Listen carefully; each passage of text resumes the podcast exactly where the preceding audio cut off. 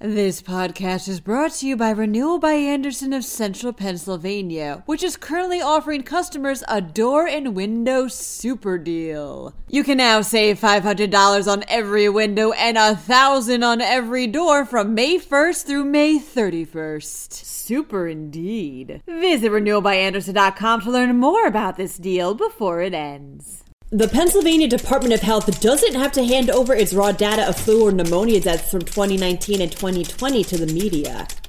Meanwhile, employees of the Philadelphia School District may not be able to talk to the news unless otherwise permitted. Thanksgiving turkey orders were placed earlier than usual this year. Speaking of which, if you want to have a great Thanksgiving, make sure to celebrate outside of Pennsylvania. I'm Claudia Dimuro, and you're listening to Today in P A. The Pennsylvania Department of Health doesn't have to give the media its raw data on flu or pneumonia deaths, reports PennLive. Specifically, the raw data from twenty nineteen and twenty twenty. This all started last year when Public Source, a nonprofit news outlet in Pittsburgh, requested such data under the state's right-to-know law. The health department denied a Public Source's request for the twenty nineteen and twenty twenty data, instead sending the news outlet to the C D C's website to reference data from earlier time periods. The agency explained that it couldn't disclose the more recent data because it hadn't yet been properly compiled and would still contain sensitive personal information, something which the Office of Open Records agreed with in previously siding with the Department of Health. It was this decision that a Commonwealth Court panel upheld on Tuesday. There is still the opportunity, however, for Public Source to appeal this ruling by going to the state Supreme Court. Just to keep this media topic going, the Philadelphia School District is considering a policy that would ban any of its staff from speaking to news outlets unless otherwise permitted, reports the Philadelphia Inquirer. As of right now, the district's employees are asked to reach out to the communications office if contacted by the media, although there's no specific board policy in place requiring them to do so. They can also reach out to journalists on their own accord.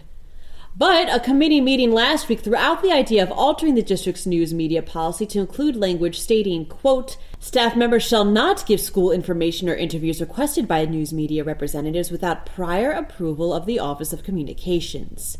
District spokeswoman Monica Lewis explained that this policy wants to ensure that the district is in quote-unquote the best possible light, while some employees of the school are calling it, quote, a gag order.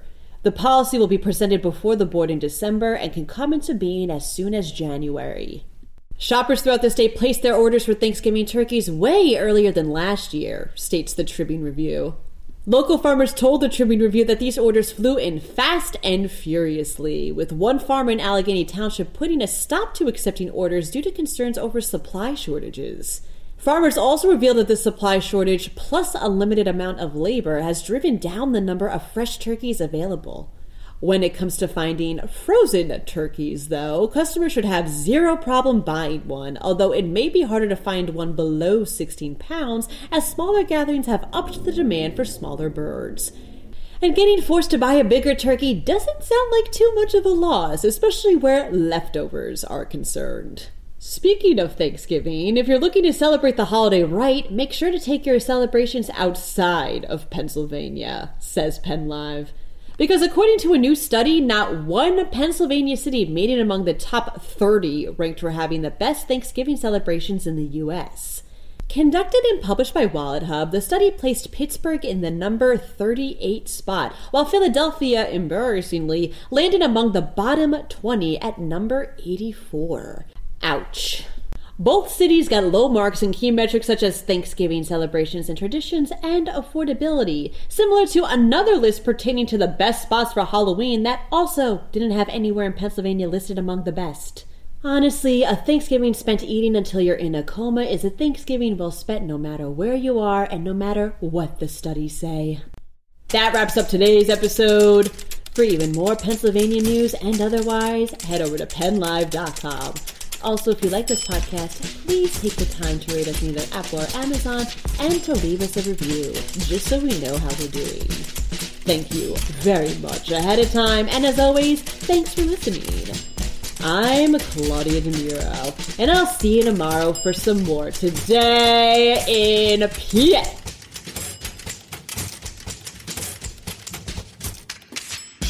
This podcast is brought to you by Renewal by Andersen of Central Pennsylvania, which is currently offering customers a door and window super deal. You can now save five hundred dollars on every window and one thousand dollars on every door from May first through May thirty-first. Super indeed. Visit renewal by andersen dot com to learn more about this deal before it ends.